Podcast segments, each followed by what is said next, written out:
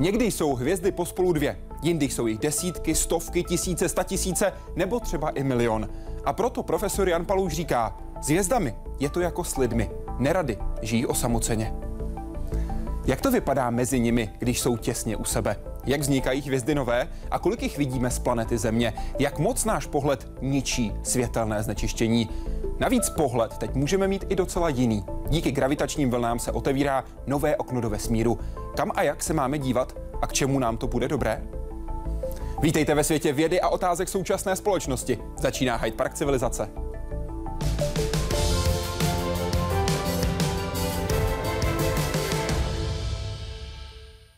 Pane profesore, vítejte v Hyde Parku civilizace. Moc děkuji, že jste přijal naše pozvání. Dobrý večer.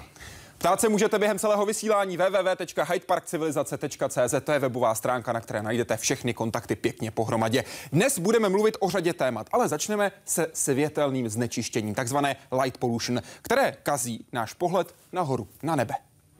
Noční obloha ve své plné kráse. Vesmírné představení, které člověka fascinovalo od nepaměti. Představení, které si lidé nejlépe vychutnají všude tam, kam nedosáhnou světla civilizace. Takových míst ale stále ubývá a zdaleka přitom nejde jenom o Prahu nebo jiná velká města, ale i o místa dosud známá pro svou krásnou temnou oblohu.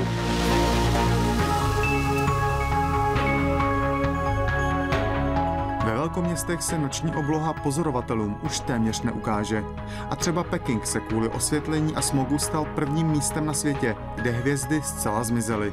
Začaly proto vznikat první oblasti, kde se lidé snaží zachovat přirozené noční prostředí. 4. listopadu 2009 byla vyhlášena jezerská oblast tmavé oblohy a stala se tak vůbec první takovou oblastí tmavé oblohy na evropském kontinentě a zároveň první přeshraniční na světě. Od té doby k jezerské přibyly ještě dvě další a výhledově se jejich počet zvýší na čtyři.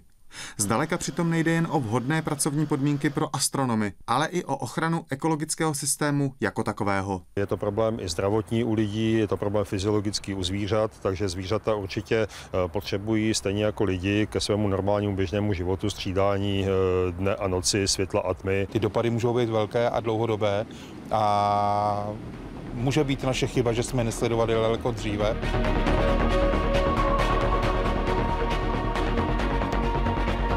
Právě jezerská oblast tmavé oblohy bojuje s velkým zdrojem světelného znečištění. Obřími skleníky hned za hranicemi s Polskem. Rozdíl mezi dobou, kdy nesvítí a svítí, jsou jasně patrné už teď. Navíc hrozí, že se jejich kapacita ještě rozšíří. Rozhodně se tady teď potýkáme s největší kauzou světelného znečištění nebo toho jeho zdroje eh, rozhodně ve střední Evropě, ne v Evropě celé. Problém je, že ekologové, astronomové a další lidé mohou jen protestovat a volat po nápravě.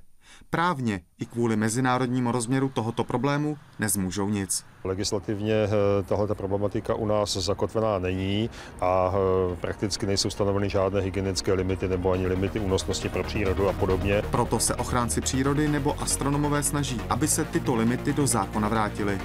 A světlo jenom sloužilo a nikoli škodilo. Přesně v duchu jejich oblíbeného hesla. Nejde o to zhasnout, jen svítit účelněji. Jaroslav Zoula, Česká televize. První otázku, pane profesore, poslala Klára Hucká, která se ptá, pro koho je světelné znečištění nebezpečné a jak? No tak eh, já myslím, že eh, tedy můžeme začít od lidí. Eh, lidé jsou jistě zvyklí na to, aby se střídalo, střídalo světlo a tma. A pokud tomu tak není, tak to vede k různým poruchám. Například melatonin, který se teda vylučuje především v době tmy, v, při spánku, tak tím může být omezen jeho, jeho přísun v lidském těle. Samozřejmě živočichové to taky registrují, pokud nemají tmu, pokud nemají ono přirozené střídání světla a tmy, takže to pak zřejmě naruší celý ten eh, ekologický řetězec, který v takové osvětlené oblasti je. Takže já si myslím, že je to vedle těch ne, neblahých účinků, řekl bych, efektů ekonomických například, protože svítit Pánu Bohu do oken je zbytečné, tak to má i tyto jaksi ekologicko-zdravotní důsledky. Vedle těch dalších, o kterých můžu říct za chvilku. Povídejte. No tak eh, jde o to, že vlastně Eh, nevidíme hvězdy. My jsme samozřejmě součástí vesmíru. Lidé eh, přirozeně, celá země je ve vesmíru. Poblíž máme měsíc a ostatní planety a teď ovšem většinu doby nevidíme ty, tato tělesa. Možná někdy se ten vesmír připomene v dobách úplného zapnění slunce, pokud jste náhodou měli to štěstí se podívat do pásu totality při úplném zatmění slunce, tak najednou ten vesmír se zjeví, protože on tady je. My tady máme jenom to bezprostřední okolí okolo sebe. No a to, ten pohled do vesmíru, tam, kam patříme, je odřezáván. Čím dál tím víc světlem, to znamená eh, tedy zářením elektromagnetickým na vlnách eh, někdy, někde tedy okolo toho viditelného světla. No ale my se odřezáváme nejen zde, my se odřezáváme i v radiové oblasti, protože mobilní telefony a komunikace, tedy mezi letadly například a letišti, tak se dějí na vlnových délkách, které jsou velmi blízké tomu signálu, který přichází ze smíru, to je z neutrálního, od neutrálního vodíku. A vlastně my tady žijeme v, takovým, v takovém příkrovu e, smogu, řekl bych, e, s komunikací mezi lidmi a tím jsme se odřízli od vesmíru. I kdybychom neměli žádná umělá světla, všechna by byla pryč, tak eh, kvůli vlastnostem vzduchu bychom stejně neměli, řekněme, úplnou tmu, kvůli tomu, eh, že probíhá eh, ionizace. Ionizace světla, pokud se bavíme o úrovni nad 100 km nad planetou Zemi. No já si myslím, že tedy světlo hvězd má složitou cestu až k nám, tedy pokud jsme někde na hladině moře, tak řada vlnových délek je odfiltrována zcela. To se jedná především o ty ultrafialové Eh, nebo krátké vlnové délky. Víme, že když jsme na horách, tak si vezmeme UV brýle nebo si nakrémujeme eh, nějakým dostatečně eh, účinným krémem, abychom se odřízli od toho ultrafialového záření, které na horách k nám přichází a když jsme v nízkých nadmorských výškách, tak ne. No jinak samozřejmě to světlo je také rozptilováno především molekulama vody v zemské atmosféře, Eh, takže část toho světla se nedostane vůbec na zemský povrch. Jinak, eh, jak jste se zmiňoval, tak je tady ionosféra, to znamená, tam se skutečně jako ionizují atomy, ale to je tím krátkodobým zářením. Podíváme se konkrétně na otázku, která přišla přes web od Ivana. Pane profesore, kde se dá v České republice pozorovat noční obloha s nejnižším světelným znečištěním a jak je to ve světě? Obecně jsou to místa odlehlá od civilizace, ale máte nějaké vlastní typy středozápad Severní Ameriky, polopouště Austrálie? No tak u nás, my jsme ve střední Evropě, v Evropě obecně je situace nepříliš krásná, nepříliš růžová. Myslím si, že máme v České republice několik takových oblastí, kde relativně je světelné zečištění minimální. Tohle jsou oblasti tmavé oblohy, takzvané oblasti tmavé oblohy. Zatím máme tedy tři, Beskidskou, Jizerskou a Manětínskou. Manětínská vyhlášena v září 2014, má 346 km čtverečních. Jizerská vyhlášena v listopadu 2009 jako první oblast tmavé Evropy, tmavé oblohy v Evropě a první přeshraniční projekt na světě, česko-polský, který má 75 km čtverečních a Beskidská, ta je ze 4. března 2013 na eh, československých hranicích, má dohromady 308 km čtverečních. To jsou ty největší typy na českém území? Ano, patrně ano. Mimo to bychom mohli říct ještě celá Šumava a Novohradské hory. Tam jsou podmínky taky relativně dobré. Já mám takový osobní vztah k té oblasti v Jezerských horách, tam jezdíme rádi a často do Asady Jezerka, také se tam konají různé akce právě astronomů, kteří o tam teď pozorují hvězdy. Já si myslím, že pokud se to nějakým způsobem nezhorší, tak za jaksi bezměsíčné noci je o tam teď vidět zhruba necelých 2000 hvězd. Když to porovnáte třeba s centrem Prahy, Brna, Ostravy? Když, no tak v centru Prahy tam eh, třeba se může být těch hvězd vidět velmi málo. To skutečně záleží na tom, kde byste přesně byl. Jak tady bylo uvedeno v Pekingu, tam možná hvězdy zasty zcela.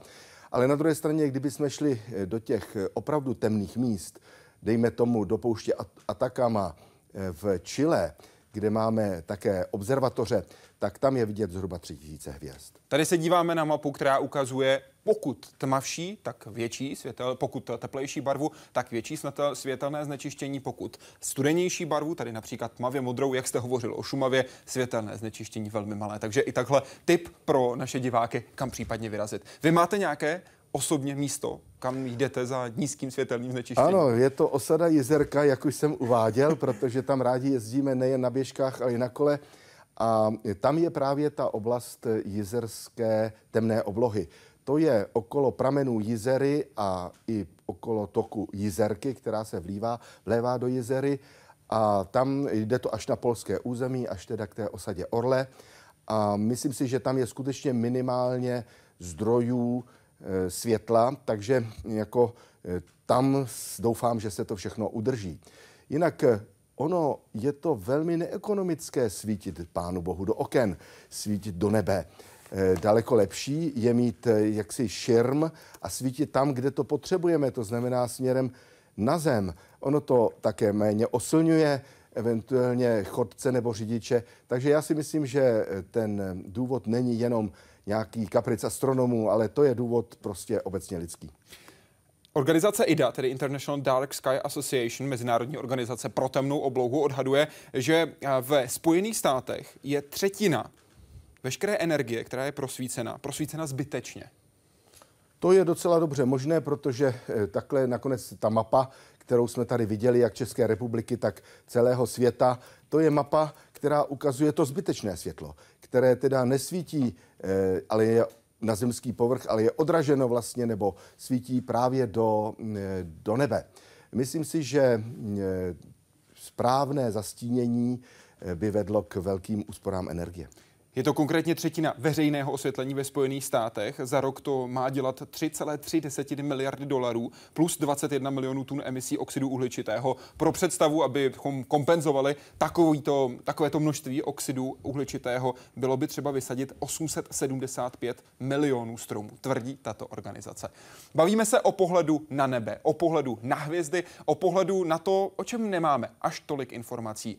Minulém týdnu jsme se ale dozvěděli něco úplně nového, respektive potvrdili vědci něco, o čem už dřív věděli. Albert Einstein totiž předpověděl gravitační vlny a jim se je podařilo detekovat. Jedna z největších vědeckých superstar všech dob přijíždí do Spojených států. Imagine being famous among millions of people for working out a formula understood only by 12 men. V zemi, která se stala pro Alberta Einsteina druhým domovem, se teď znovu potvrdila platnost jeho 100 let starých rovnic a další z jeho předpovědí se stala realitou. Ladies and gentlemen,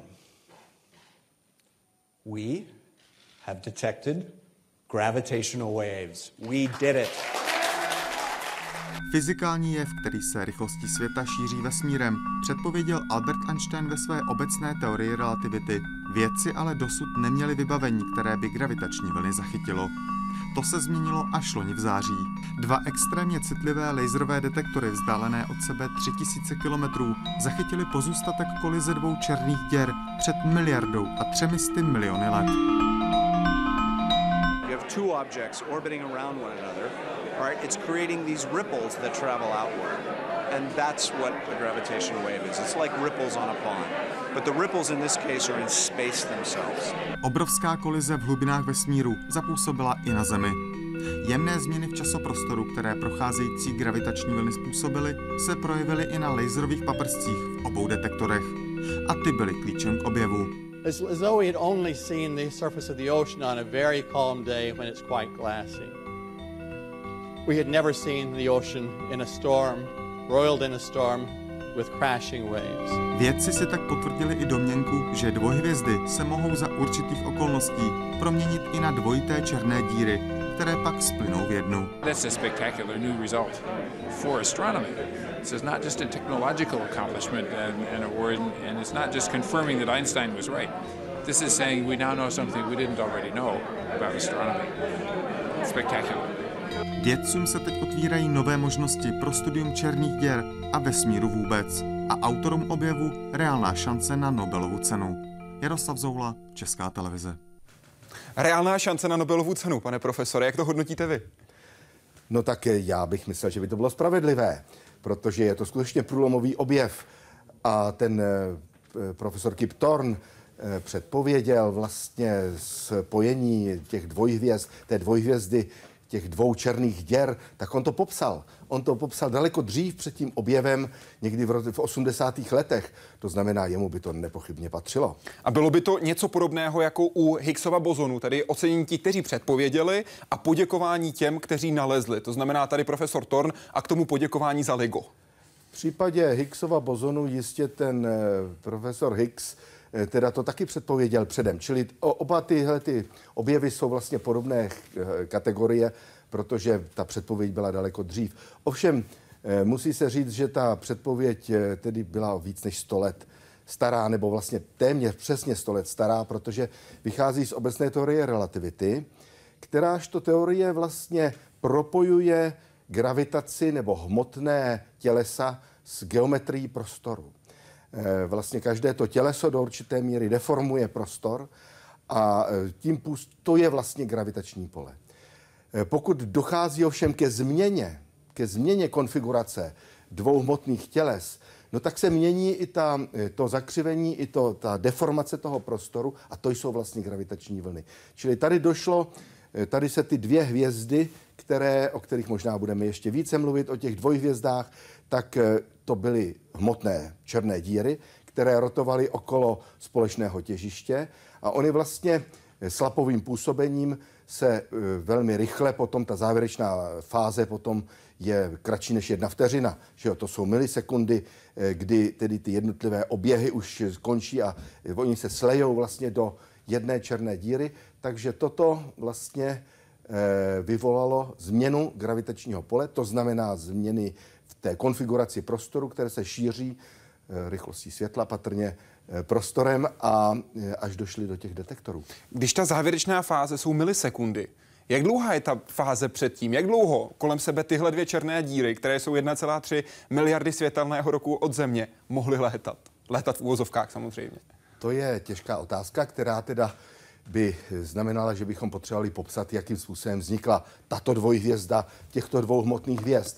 Ale v zásadě můžeme říct, že hmotné hvězdy, eh, které teda jsou eh, hmotnější než, eh, dejme tomu, 10 hmotností slunce, a v tomto případě museli mít tedy 30 zhruba hmotností slunce, pokud neměli ty hmotnosti ještě větší, protože oni hvězdy ztrácí během svého života velkou část své hmoty hvězdnými větry, no tak ta doba jejich života je několik milionů let.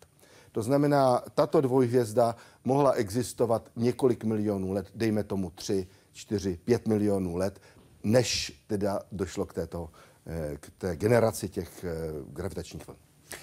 John G. se ptá, jak probíhá dialog dvou černých děr, když se potkají kdesi ve vesmíru. Pane profesore, jestli dovolíte, než odpovíte vy, tak necháme odpovědět samotné vědce, protože ti se na tohle zaměřili a nabídli zvuk. Co se v tu chvíli dělo?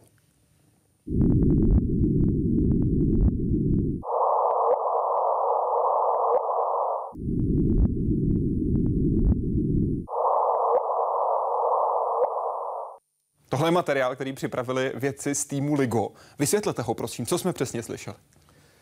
No tak podobně jako zvukové vlny, v, které jsou teda jev e, v, ve vzduchu, tak eh, tyto vlny gravitační jsou teda vlny vlastně v časoprostoru.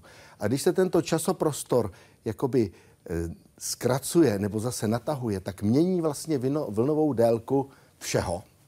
Eh, včetně teda eh, jakéhosi šumu, který tady byl a který najednou modifikoval teda tuto svoji vlnovou délku. Takže vlastně my nasloucháme vesmíru eh, tím, že se zkracuje nebo prodlužuje vlnová délka vlastně zvukových vln.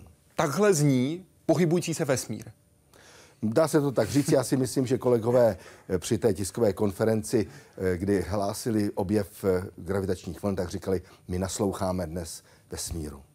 Jaký dopad to mělo na Zemi v okamžiku, kdy přes Zemi přeletěly v úvozovkách ty gravitační vlny? No tak já myslím, že ten celý prostor, celý prostor se jaksi mírně deformoval tou ano. gravitační vlnou, protože to se týká eh, celého eh, našeho třírozměrného prostoru. Takže vlastně celá země se mírně deformovala a včetně těla těch detektorů, eh, které teda to vlastně změřili. Jak moc se deformovala země?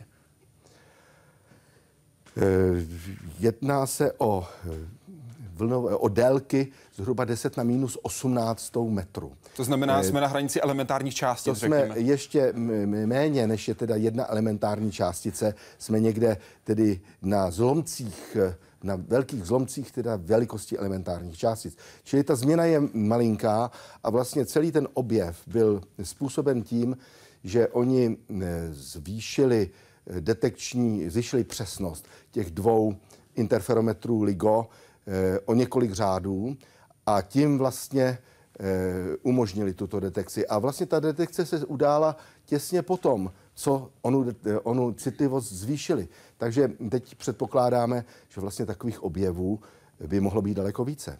Navíc se zprovozní další zařízení, další interferometry? Ano, budou zřejmě další interferometry jak v Evropě, tak v Japonsku nebo možná v Indii. Eh, takže těch interferometrů bude několik, tím bude eh, jednak možno eh, lépe a více detekovat, taky se zvýší jejich citlivost. Já myslím, zase plánuji několikanásobné zvýšení citlivosti. To znamená, tady jsme teď otvírá nové okno do vesmíru, které okno teda nám patrně umožní oslovit nebo nějakým způsobem zjistit některé nevyřešené problémy, které máme v astronomii. Například, Například víme, že galaxie, to znamená ty ostrovy eh, hvězdné, my žijeme v Mléčné dráze, my, ten náš hvězdný ostrov je Mléčná dráha, tak má ve svém středu masivní černou díru. Ta černá díra teda ve středu Mléčné dráhy má hmotnost zhruba 3 až 4 milionů hmotností Slunce. Eh, ve všech, nebo téměř ve všech velkých, ať už spirálních nebo eliptických galaxiích, jsou černé díry. Vlastně ta černá díra ve středu Mléčné dráhy je relativně poměrně malá. A my nevíme, jakým způsobem tyto černé díry vlastně se vytvořily. A okolo nich se potom vytvořily galaxie. Takže to bude možno zřejmě těmi gravitačními vlnami nějakým způsobem e, probádat. Na černou díru se ptá Jiří Jaroš. Jak, černá díra je často zobrazována jako disk. Jaký tvar má ale ve skutečnosti v prostoru? No tak eh, černá díra eh, byla původně počítána jakožto sféra. Eh, pokud se tedy nepředpokládala rotace, teď víme, máme jako výpočty rotujících černých děr, které mohou být i nabité, tak tam potom ta, ten horizont už ne, nemusí být sférický, může být to rotační elipsoid. To znamená, buď je to koule, pokud ano. nerotuje. Ano, horizont. Horizont, ano, bavíme horizont. se o horizontu, ano, který ano, vytváří ten povrch, řekněme, koule. Ano. A pokud rotuje, tak je to elipsoid, který je vychýlený podle čeho? No tak eh, já bych řekl, že eh, to, co vlastně vidíme hlavně, je tedy ten takzvaný akreční disk. To znamená, to je eh, ten, ta fáze, když hmota těsně už se téměř jak si blíží k té černé díře, tak v tom v horizontu černé díry, tak v tomto okamžiku září. No a ne, pokud se jedná o rotující černou díru, nebo pokud tedy e, celá ta soustava, která je okolo, je rotující, tak ten akreční, tak ten útvar je disk. Tak možná, že e, pan kolega měl na mysli právě tento akreční disk, e, který je patrně okolo rotujících černých děr. Ten okamžik v podstatě v ten, chvíli. No tak e, ona je to, on je to jev, který trvá možná nějakou dobu.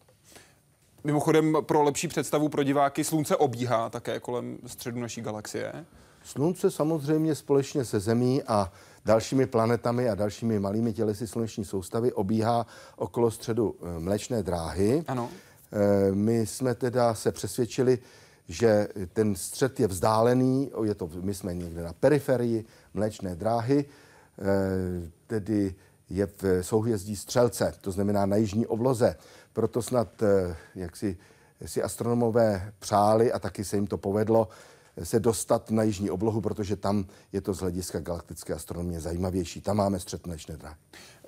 Naše slunce je staré zhruba 4,5 miliardy let. Kolikrát oběhla střed mléčné dráhy? Kolikrát oběhla? Ano, tak eh, tedy ten rok galaktický, to znamená eh, jeden oběh našeho slunce okolo středu galaxie, trvá zhruba 250 milionů let.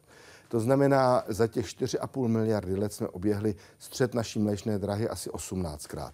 E, to je, mm, e, jak si, e, musíme si uvědomit, že samozřejmě hvězdy, které vidíme teď, to jsou hvězdy našeho okolí, které tedy v těch souhvězdích jsou jenom dočasně. ty oni se vlastně zcela promíchali, vlastně ty souhvězdí, tak jako několik tisíc let, to pro ně není ještě tak dlouhá doba, ale za milion let ty souhvězdí byly úplně jiný. Nejbližší hvězda planetě Země je Proxima Centauri či Proxima Centauri, záleží na tom, kdo preferuje jakou výslovnost. Jak dlouho bychom tam letěli, pokud bychom letěli rychlostí, kterou zatím dokáží vytvořit naše sondy? No tak já v rámci svých deviací eh, tak si pamatuju jedno takové číslo, to je 0,978 eh, kilometrů za vteřinu eh, na, na megaparsek. To znamená, to je Eh, prosím, eh, když je, letíme vzdálenost jeden parsek, rychlostí 1 km za vteřinu, tak ho utíme zhruba za 1 milion let. Eh, čili když bychom letěli takovou rychlostí, jako létají mm, mezihvězdné družice nebo satelity okolo Země 10 km za vteřinu, dejme tomu, tak bychom se tam dostali asi za 100 milionů let, za 100 tisíc let. Jeden parsek je 3,26 světelného roku. Ano. A Proxima Centauri je 4,22 světelného roku. Zhruba tak. Zhruba tak. No. Takže dlouhá cesta. No, je to dlouhá cesta. Když se podíváte za sebe, nikoli tentokrát nad sebe, pane profesore, jaké vidíte nebe? Za vámi. Eh, za námi, no tak to je, prosím, patrně, tadyhle to je hvězda Eta Carinae. Ale tohle? A tohle to bude zřejmě jižní obloha. Podle eh, čeho jste ji hned tak identifikoval? No tak tady je taky jižní kříž. Eh, tady někde musí být. Já bych řekl, že tady toto je Jižní kříž. Ano, tady nad, nad tady oběma mrakodrapy. Tady, tady, prosím, toto je Jižní kříž, který je takovým symbolem Jižní oblohy. Někdy se to plete, on je tam taky falešný kříž, takzvaný false cross, a ten Jižní kříž se pozná tím, že tady jsou prostě ty takové hvězdy, které jakoby na ní ukazují.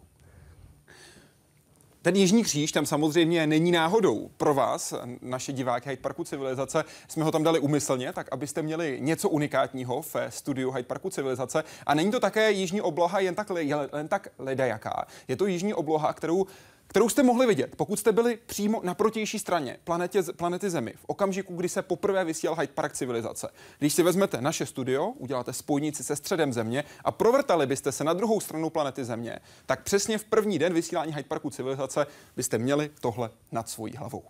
My se ale zaměříme ještě na další objevy, které se týkají, doufejme, další, řekněme, zajímavé hvězdy. Podíváme se na hvězdu, ke které vy sám, jak jste řekl v rozhovoru v roce 2004, byste se chtěl podívat. Konkrétně patří do lodního kýlu. Proč jste si vybral tuhle hvězdu? Proč jste si vybral tuhle oblast?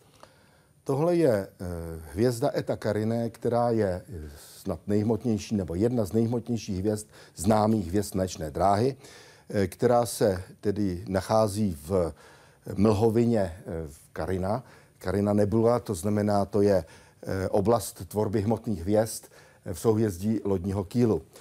Eh, já si myslím, že tahle ta hvězda nám teda ukazuje celou řadu věcí. Vidíte, tady jsou takové ty velké útvary, což, je, což jsou tedy útvary dané hvězdným větrem, který jaksi hmotu, která se dostala do té hvězdy, tak zase vrací do mezihvězdného prostoru. Eh, myslím si, že ty hmotné hvězdy tedy žijí takovým rozmařilým životem. Na rozdíl, na rozdíl od těch málo hmotných podobných našemu slunci, eh, které žijí pomalu a spoří si tu svoji energii na dlouhou dobu, tak tyto hmotné hvězdy, oni teda vydávají množství záření, množství eh, mezihvězdného větru, podobně jako ta hvězda Eta Carinae, a tím pádem jen to vydrží poměrně krátce. To znamená, eh, jejich život eh, se může říct trvá tak zhruba pouze několik milionů let. Ta má zhruba 150 krát větší hmotnost než naše slunce. Tak. Pro představu, co to znamená hmotná hvězda. A kolik toho má tedy za sebou a kolik toho má tahle konkrétní hvězda před sebou? No tak, eh, jak jsem říkal, je to tedy hvězda, která patrně může žít několik milionů let, dejme tomu 4-5 milionů let. To znamená, představujeme si, že mm, potom teda musí dojít k nějakému eh, kolapsu, eh, ať už teda to bude eh, kolaps typu supernovy patrně. K vývoji samotných věcí ještě určitě dostaneme podrobněji. Teď se podíváme na otázku od Stanislava. Pane profesore, Budou se muset v důsledku potvrzení existence gravitačních vln měnit některé dosud uznávané fyzikální zákony, anebo jen přibydou další nově? Jak bude tento objev podle vás využit i v jiných vědeckých oborech? No tak já si myslím, že gravitační vlny tedy nenabouraly žádné fyzikální zákony. Naopak eh, potvrdili předpověď eh, obecné teorie relativity. Takže já si nemyslím, že by tady mělo dojít k nějakým eh, revolucím ve smyslu mm, teda struktury fyzikálních zákonů, ale spíš máme tady další cestu, která nám bude odhalovat různé skryté taje vesmíru, které doposud nebylo možno zjišťovat. Jedná se patrně také o to, za jakých okolností vznikaly první hvězdy. První hvězdy, ty zatím jsme nemohli pozorovat, jsou příliš daleko a oni tedy obohatili mezi hvězdnou hmotu o produkty svého vývoje. Ty, ty, musíme si uvědomit, že většina prvků, ať už tedy ve vašem nebo v mém těle, nebo v našich tělech, nebo v této budově, je produktem eh, syntézy, produktem atomových reakcí v jádrech hvězd. To znamená, když eh, by nebyly hvězdy, tak by ani nebyly tyto prvky. Ale když tady jsou, a byla tady jakási první generace hvězd, která teda eh, byla ještě předtím, než, jsme, než bylo třeba naše slunce. A tato generace hvězd, teda ta eh, zatím nebyla pozorována. A možná, že jejich vznik bude možno je pozorovat gravitační vlnami jsme všichni ze slunce. Hvězdný prach, to je to, co říká Lorenz Kraus, známý to kosmolog, který byl také hostem Hyde Parku civilizace. Rozhovor v češtině i v angličtině najdete na našem webu www.hydeparkcivilizace.cz. Pane profesore, jak daleko jsme teď od těch prvních hvězd? Kolik ještě chybí? Já si myslím, že první hvězdy, tak vesmír, tedy tento náš vesmír, je star zhruba 13,7 eh, miliardy let. Eh, a první hvězdy patrně vznikaly někdy v, eh, v rámci eh, nebo nakonec první jedné miliardy hvězd.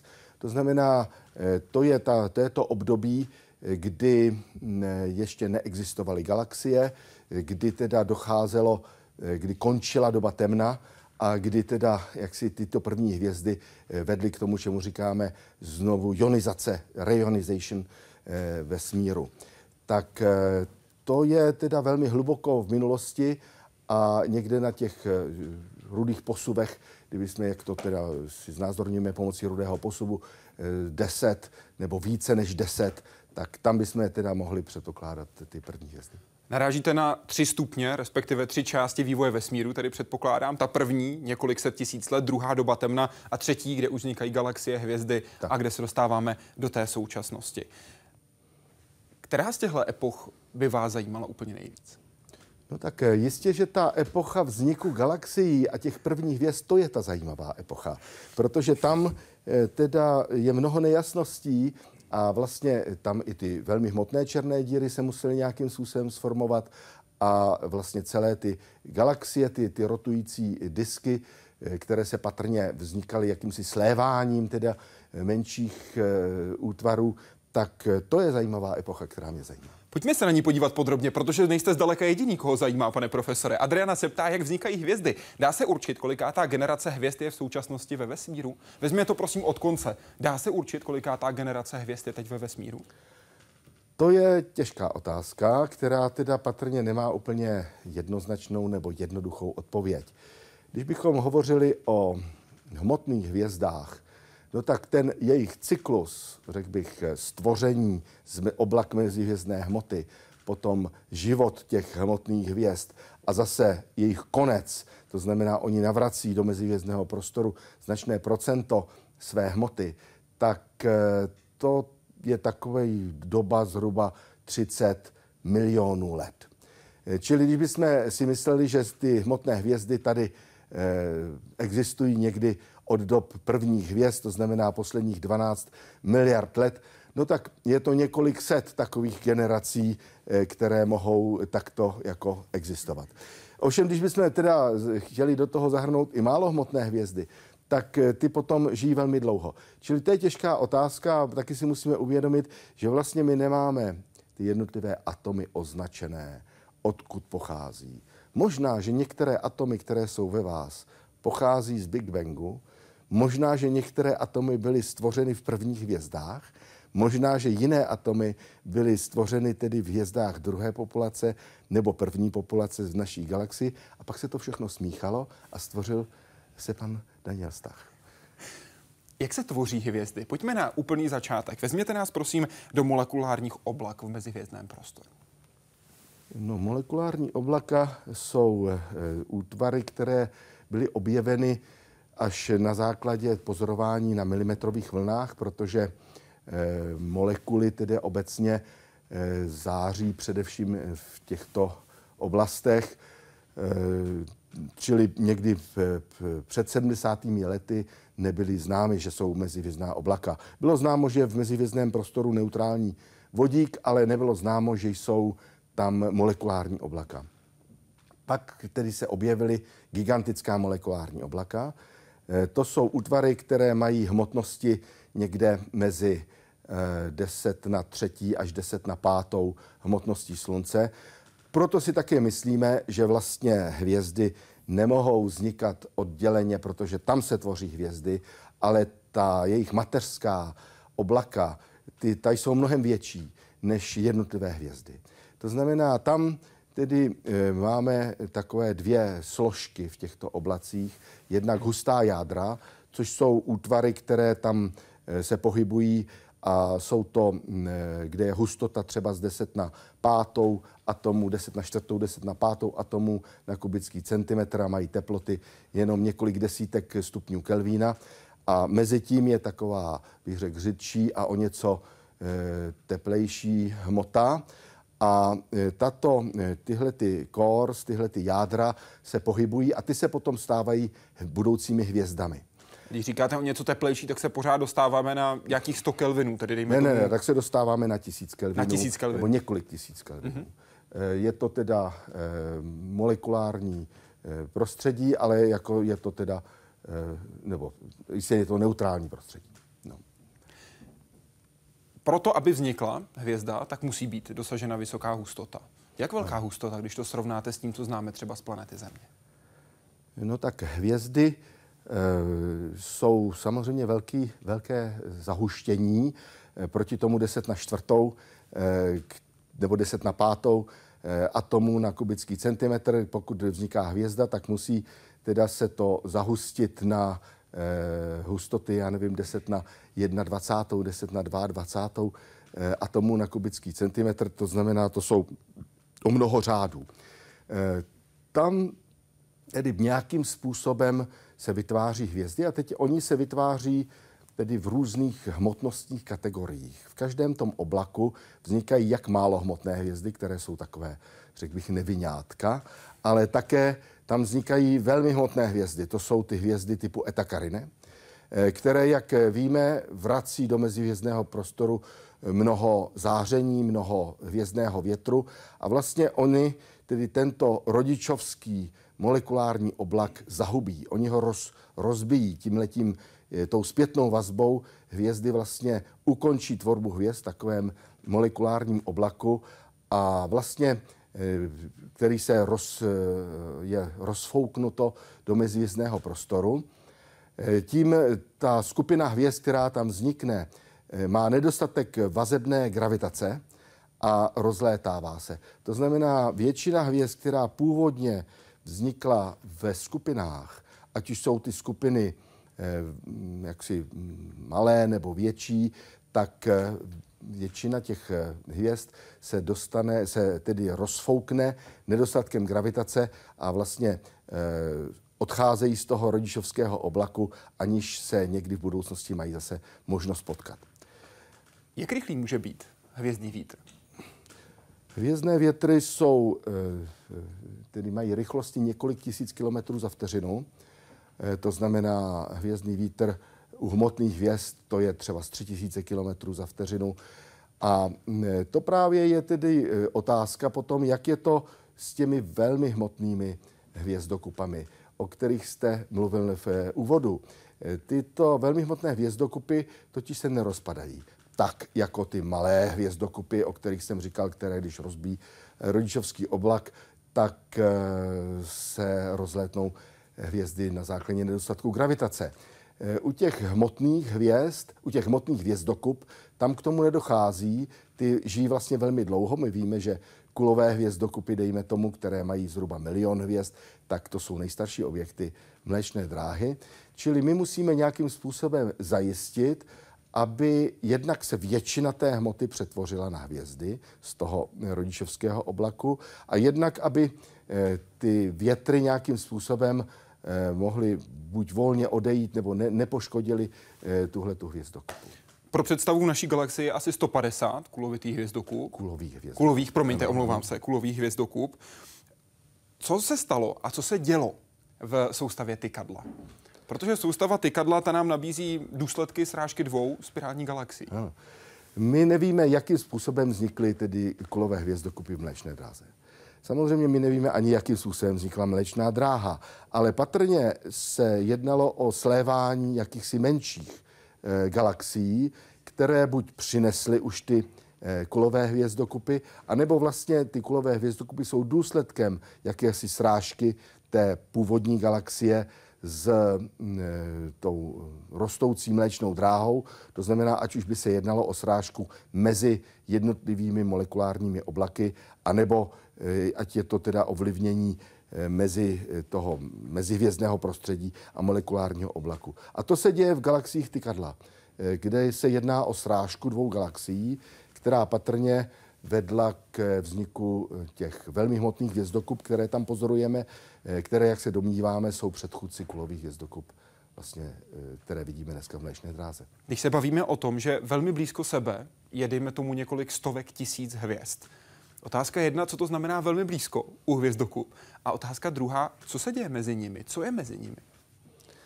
Eh, tak i u kulových hvězdokup samozřejmě ty vzdálenosti, které jsou, dejme tomu, v, se slunečním okolí je hustota hvězd zhruba 0,1 hvězdy na parsek kubický.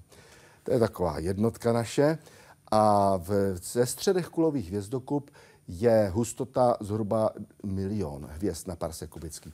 To znamená, kdyby jsme byli takhle ve středu kulové hvězdokupy, no tak tam bychom měli množství hvězd ještě mnohem jasnějších než je Sirius, eh, nebo eh, množství hvězd, které by teda jako eh, silně zářily. Ale přesto teda se nedá říct, že by snad ty hvězdy se přímo ovlivňovaly. Možná, že ve středu, úplně ve středu kolových hvězdokup, že tam dokonce dochází k tomu, že hvězdy se často potkávají a ovlivňují teda se navzájem při těch vzájemných eh, blízkých setkáních. Ale to je jenom ve středu kolových hvězdokupů. Když hovoříte o tom kubickém parseku, eh, tak opravte mě, pokud špatně počítám, eh, světlo za rok uletí zhruba 9,5 bilionů kilometrů. Kolik hvězd by tedy cestou potkalo? Kolik hvězd by tedy cestou vidělo? Eh, teď jsem nepochopil. Pokud se bavíme o tom, že v tom jednom parseku kubickém máme miliony hvězd a rok nám poletí světlo. Představme si, že my letíme rychlostí světla a kolik těch hvězd potkáme za ten jeden rok toho letu? Abychom si představili, protože jeden parsek kubický je těžko uchopitelná jednotka. Ano, tak eh, to by potom chtělo ještě vědět, eh, jako jak jsou ty hvězdy velké, ano. jak jsou tedy, eh, které jsou to hvězdy. No ale jistě by to bylo řádově za jeden, za jeden rok, myslíte? Za jeden rok letu no, rychlostí světla. Ano, ano. Tak to by muselo být tisíce hvězd. Tisíce hvězd bychom no. potkali cestou. Podívejme se ještě podrobněji na galaxie. Marek se totiž ptá, jak rychle se pohybují a jakými směry. Tak eh, tedy Mléčná dráha je galaxie, to je naše galaxie, eh, která eh, my obíháme okolo středu Mléčné dráhy společně se Sluncem zhruba rychlostí 220 km za vteřinu. Potom tady máme nejbližší externí galaxii, což je mlhovina v Andromédě. Ta relativní rychlost mezi náma a Andromédou, to jsou stovky kilometrů za vteřinu. Eh, kdyby jsme šli do eh, nejbližší velké kupy galaxií, což znamená, to je kupa galaxií v souhvězdí Pany, eh, tak tam vnitřní rychlosti galaxií uvnitř této kupy jsou tisíce kilometrů za vteřinu. Několik tisíc kilometrů za vteřinu jsou takové charakteristické rychlosti, relativní rychlosti galaxií v kupách. Když zmiňujete Andromédu a mléčnou dráhu, vznikne uh, Milkdroméda, jak se někdy přezdívá spojenectví těchto dvou galaxií? Ano, je možné, že tyto galaxie se vlastně přibližují a že jaksi ve poměrně dosti vzdálené budoucnosti, že se slejí do jedné galaxie. Vůbec si představujeme, že vlastně třeba se ve středu, ve středu kupy galaxií v souhvězdí Pany jsou dvě obří eliptické galaxie, tak eh, vlastně eh, ty, spira, ty spirální galaxie a naše galaxie spirální galaxie, podobně jako máme v Andromedě, takže oni se spirální galaxie jaksi slévají a stanou se eliptickými galaxiemi v budoucnosti. Jak to vypadá? Jak vypadá spojení dvou galaxií? No tak eh, tady máme několik procesů, které teda jsou jistě důležité. Jednak je to slapové působení, čili gravitace. Ano. Když teda se takovéto dvě Eh, soustavy, které jsou vázány navzájem gravitací a které teda nejsou sferické, tak eh, tady jsou síly, takzvané slapové síly, které teda působí, že jednak eh, periferie těch soustav se dostávají poměrně daleko, ale ty jejich střední části se vlastně přibližují a slévají do jedné, do jedné soustavy. To je čistě gravitační proces, kde se nejedná teda o nějaké záření nebo Eh, o nějaké teda ztrátu energie, ale prostě některé hvězdy odletí do nekonečna hmm. a jiné hvězdy se teda jaksi jsou spojí. vázány, potom se spojí do jedné soustavy. Jiný proces, ke kterému také dochází, protože, jak víte, galaxie nejsou eh, složeny jenom z hvězd, ale jsou, eh, je tam taky mezihvězdná hmota. Hvězdy tvoří teda tu takzvanou bezrážkovou složku galaxií. To znamená, když se dvě galaxie, kdyby se srážely dvě galaxie složené z hvězd, tak tam fakticky hvězdy se mezi sebou teda ne, eh, fyzicky nedotýkají. Ale není to tak u mezihvězdné hmoty. Mezihvězdná hmota ta je jaksi daleko řidčí, daleko větší část objemu e, zabírá. To znamená, že ta mezihvězdná hmota ta teda působí e, navzájem, i teda je tady jakýsi prostředí, který je mezi, mezi galaxiemi. To je ten velmi řídký plyn a tam dochází k, tě, k něčemu, čemu říkáme dynamický tlak. To znamená, nebo anglicky ram pressure, čili tento dynamický tlak vlastně vyfukuje mezihvězdnou hmotu eh, z galaxií, vytváří takové ohony, podobně jako komety mají ohony, tak galaxie za sebou taky někdy mají takové ohony a tyto ohony teda Eh, jaksi jsou pozorovatelné a jsou vlastně produkty eh, toho vzájemného působení jednotlivých galaxií v kupách. Podíváme se na další část vesmíru. Co je podle vašeho odhadu, pane profesore, temná hmota? Jak funguje a co by se bez ní stalo s naší galaxií? My nevíme, co je temná hmota. To bychom jsme rádi věděli, já bych to teda velmi rád věděl. Eh, jestli jsou to snad eh, takzvané weakly interacting massive particles, eh, málo interagující hmotné částice, nevíme. Ale víme, že tady je jakási část gravitace, která nám schází nebo nemá viditelný zdroj. Na objev temné hmoty se došlo takovým způsobem, že hm, tedy jsme zkoumali takzvané rotační křivky galaxií a kdyby tedy v galaxiích byla pouze ona hmota, která září, to znamená hvězdy nebo mezihvězdná hmota, kterou pozorujeme pomocí fotonů, tak by se rozpadly. Tak v galaxiích by byl nadbytek eh, tedy kinetické energie, protože ještě jsem tedy neřekl, co jsem měl říct už před chvílí. Vlastně naprostá většina kinetické energie v mléčné dráze nebo ve spirálních galaxiích je ve formě uspořádaného rotačního pohybu. To znamená, tady by bez temné hmoty se ty periferie utrhly, protože by měly naprosto nadbytek e, rychlosti. Je to tak, jako kdybyste přetnuli ty na řetízkovém kolotoči, tak přetnete e, ta, e, ty řetízky, no a potom letíte letíte někam pryč z toho řetízkového kolotoče. Čili my musíme tam přidat něco, abychom eh, dokázali ty galaxie mít pohromadě. No a to je teda temná hmota. Až někdo přijde na to, co to přesně, tak to rozhodně bude adept na Nobelovu cenu. Pane profesore, podílíte se na výzkumu na Evropské jižní observatoři, píše TIR. Co zatím reálně přinesla nového? Co zjistili Češi? Jak by se měla rozšířit a co teď chybí? No tak eh, Evropská jižní observatoř se nachází tedy jednak v Garchinku u Mnichova, tam je vedení, ale potom máme tři místa v poušti Atakama v Chile. To je teda observatoř Lasia, která je na jižním konci poušti Atakama, pak je tedy hora Paranal a potom je Hanjan Tor, což je místo, kde je ten interferometr ALMA. Já si myslím, že tedy nejposled, největším eh, příspěvkem posledních několika let. Nepochybně je tento interferometr ALMA, eh, který byl spuštěn do plného, nebo teď je spouštěn do plného provozu, ale do takového provozu, eh, který už začal být jako smysluplný vědecky, to je někdy od roku 2013. A mm, tam tedy je, je to interferometr, čili to je ve výšce 5000 metrů nad mořem 66 antén, 12 eh, metrových, no tak eh, vlastně není všechny, jsou 12 metrové. 25 eh, evropských antén je 12 metrových, 25 amerických antén je taky 12 metrových a pak je tam 16 antén japonských, z nich některé jsou o něco menší než 12 metrů. Ten samotný výzkumný potenciál popisoval v Hyde Parku civilizace Bruno Light Bungut, který pracoval právě v tomto centru jakožto vědecký ředitel. My se teď pojďme zaměřit na ty výsledky. Co zatím Alma přinesla? Když se zaměříme čistě na Almu. Ano, tak Alma je tedy interferometr, který pracuje na milimetrových a submilimetrových vlnách.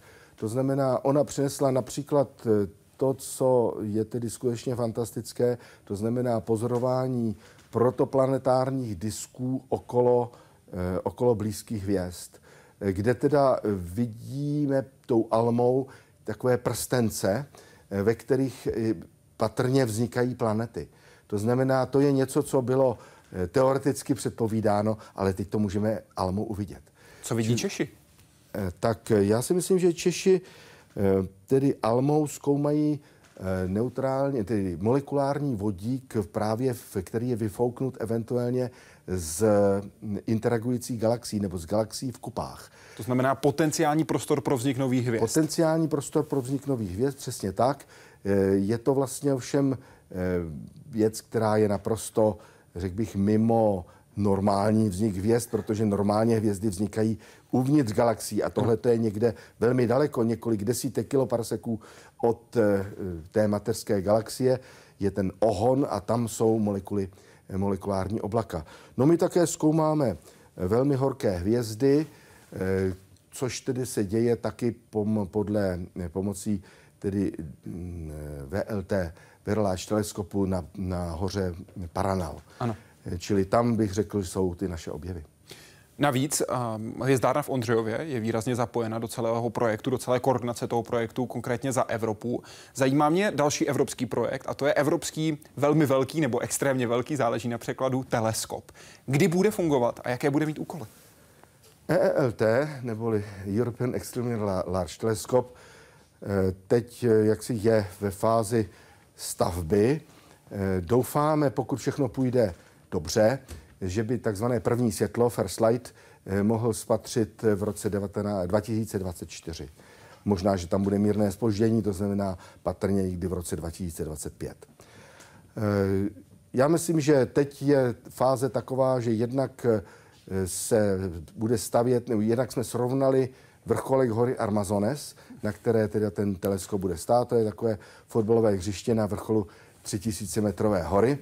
A tam eh, tedy teď se začíná stavět, nebo teď byl jaksi udělán kontrakt na stavbu domu a montáže toho mhm. dalekohledu.